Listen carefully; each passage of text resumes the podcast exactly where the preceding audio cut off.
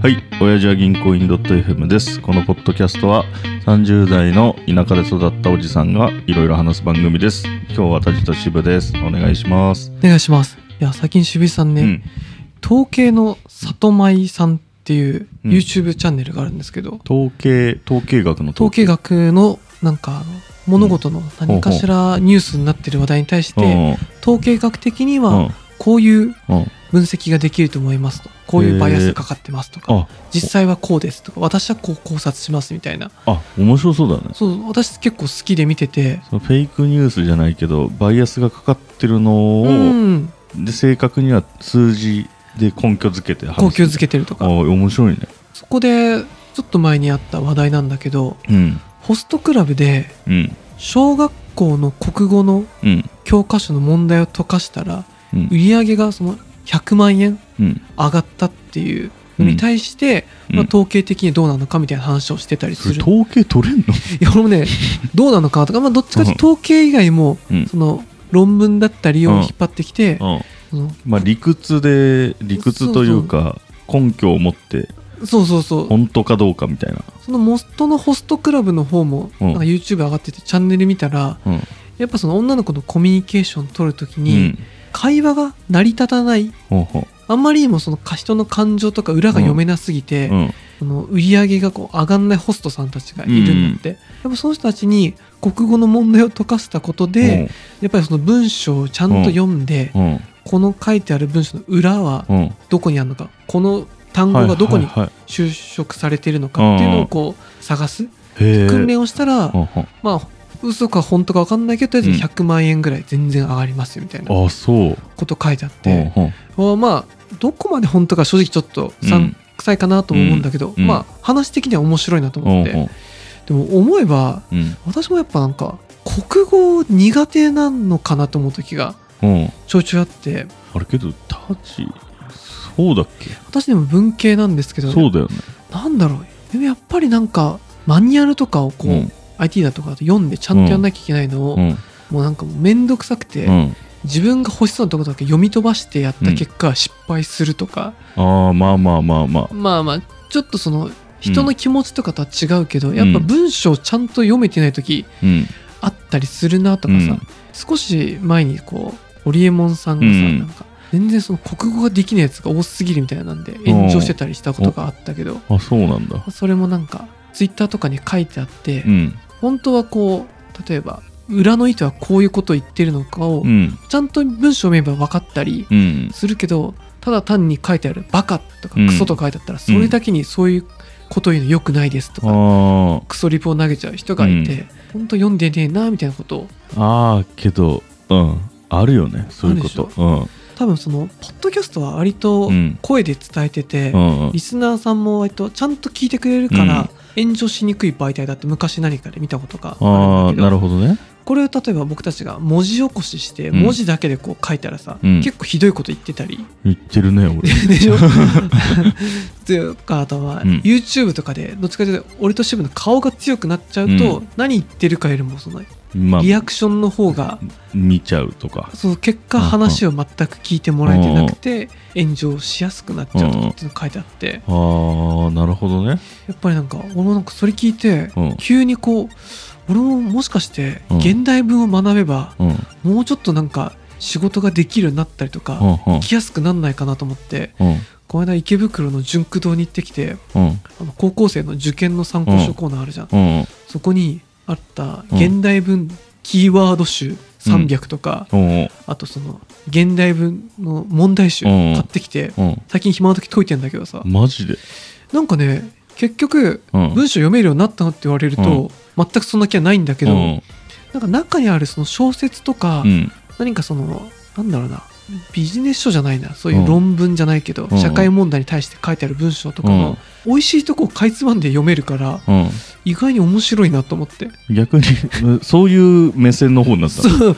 うん。結局問題も解くんだけど、うん。まあなんか問題は合ってたり間違ってたりで、うん。なんかこれがやって果たして意味あるのかさっぱり分からんけど、うん。でもやっぱたまに特に小説かな、うん。読んでて本当これ何書いてあるか一つも分かんない時あんの、うん。私小説読むのすごい苦手なんだけどさ、うんこの間そのあの人ノーベル賞取ったうん。えっ、と森鴎外。森鴎外じゃない。あれあのじゃなくてあの舞姫とか書いた人。あーあとえー。伊豆の踊り子とか書いた人。川端康成さんだ。ああ 川端さんね。川端康成さんの、そのあい渋井さんのあれだよ。奥さんの実家の新潟の方の話、雪国か。あああの関越トンネルの下りね。あそうそうそう。トンネル抜けたら的な、うん。あれのまあ一文がうん1000文字ぐらいかな、うん。使われてる文章の問題があって、鉄板だよね。鉄板中の鉄板じゃん、うん。なんかただね、うん。でこの時のなんとかどう思ったかとかっうん。ていうのをうん。あの解説見ればあそうだなと思うんだけど、うん。普通に問題解いてると、うん。一つもこうそもそも日本語なのに何書いてるか一個も俺 読めなすぎると。やっぱり俺は国語ができないのかとか、うん。なんかすごく思う時があるんだよねあれだね。俺もうダメだったんだけど、うん。公務員試験を受けよう受けるときに20後半ぐらいの時そう文章理解っうん。ていうものがあって、うん。めちゃくちゃやりまくってた苦手で。はいはいはい。そしたらねどっかの時にねなんかもう読めるようになった。それ訓練すれば花開くんですか？開いたなと思ったの。でそしたら点数取れるようになったのそこだけ。へえんか読んでて何言いたいか分かるようになったみたいそうなんだ。なそれだけは唯一なんかやっては変わったなって思ったもん。あやっぱでもそれはなんだろう。私なんかまださ始めたばっかでさ、うん。これマジで意味あるのかなと思う時あるんだけどさ、うん。花開くんだ。あ花開いたと思う。いへえいいね。や多分文章理解買ってみたら。あ確かに。でも渋井さんはさ、うん。俺もともとさあの素地としてうん。エロゲー好きだったじゃん、あそうだね。あれめちゃめちゃ読むじゃんめっちゃ読む。絵もあるけどさ、うん。いやなんかだから割と文章は読める人ってイメージがある、ああそうか。確かに。エロゲーやばいもんね。文章量。恐ろしいぐらいあるじゃん。俺なんか渋谷に何個かもらったけど、うん。マジで3クリックぐらいでちょっと読むの続かねえわと思って。あれだって小説で言ったら50冊とか下手したらあるぐらいそんなに？あるある。長いやつは。なあい。や無理無理無理。めちゃくちゃ長えと思う300時間とかやってたし。やばいね。そう。いやでも確かにでもそれをいやーでもすやっぱあれってさよく勉強しなかったけど、頭いい子がさ、うん。子供の頃すげえ本だけ読んでましたっていうのがあるじゃんパターはいンとして、はいはいだけど私は全然そういうの苦手だったからさ、うん。いやーおじさんだけどそういうのやったら、俺もねなんかうまくなんないかなと思って。いやいけんいけんじゃない？特に文章なんかまあ年取るとさこううん。勉強してもなかなかうまくいかないとかうん。なってくるけど、なんとなく文章とかいくらでもいけるような気がするよね。あの未だにやってる英語の家庭教師のとこだと、うん。教え方としてうん。本当に品種の分解をめちゃくそやらされるんですよ。ほの例えば SV から始まって本当、うん、大 SVOC みたいなそうそうそう。そういうのを一個一個やっていくんだけど、うん私もやっててさ例えばトゥー不定詞とかうん。あるじゃない、うん。俺マジ現役の時さ何言ってるかさっぱり分かんなかったんだけどさ、よくその先生に聞くと、まあトゥー不定詞がこの場合はすることで名詞形で、うん。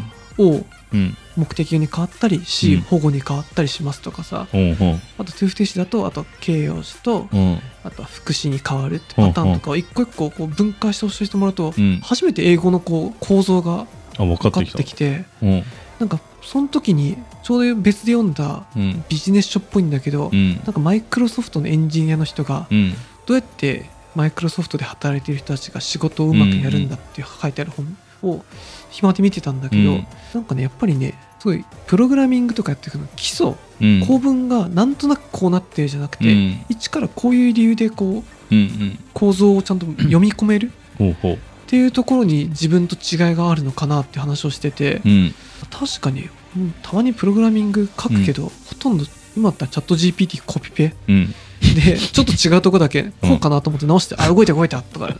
だけど実際ここ何が書いてあるかってうん。俺読めない時がうん。やっぱり多かったりする。の、やっぱりでそう考えた時に、うん。そもそもなんか俺も日本語がダメだから、うん。そういうあらゆることがうまいことできないのかなとか。渋井さんが人事でさ、うん。ああいう国の文章ってすげえ読みづらいじゃん。読みづらいああいうの俺マジで頭1ミリも入ってこないんだけどさ。むずいね。そう。まあわ入んないよ。入んないじゃん。入んない入んないと。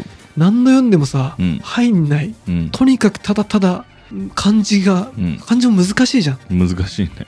いやなんかでも、やっぱでも渋井さんもしかしたらその、うん。公務員試験の時の訓練が今生きてるのかもしれない、生きてるかもしれないです。確かに。あれ統計の女の子は結果なんつってた東京の女の子のね、うん。結論はね、はなんだっけな。そこねミソだよね。う んそこ気になっちゃった。そこはね自分で勉強して。リンク送っとくから。皆さんもリンク貼っとくので自分で調べてください。何でもね教えてもらえると思ったら大間違いですよクソクソ野郎だな楽しみにしとこはい、うはい。じゃあ最後まで聞いてくださってありがとうございます。番組の感想は「ハッシュお辞儀にお願いします。ではではさよなら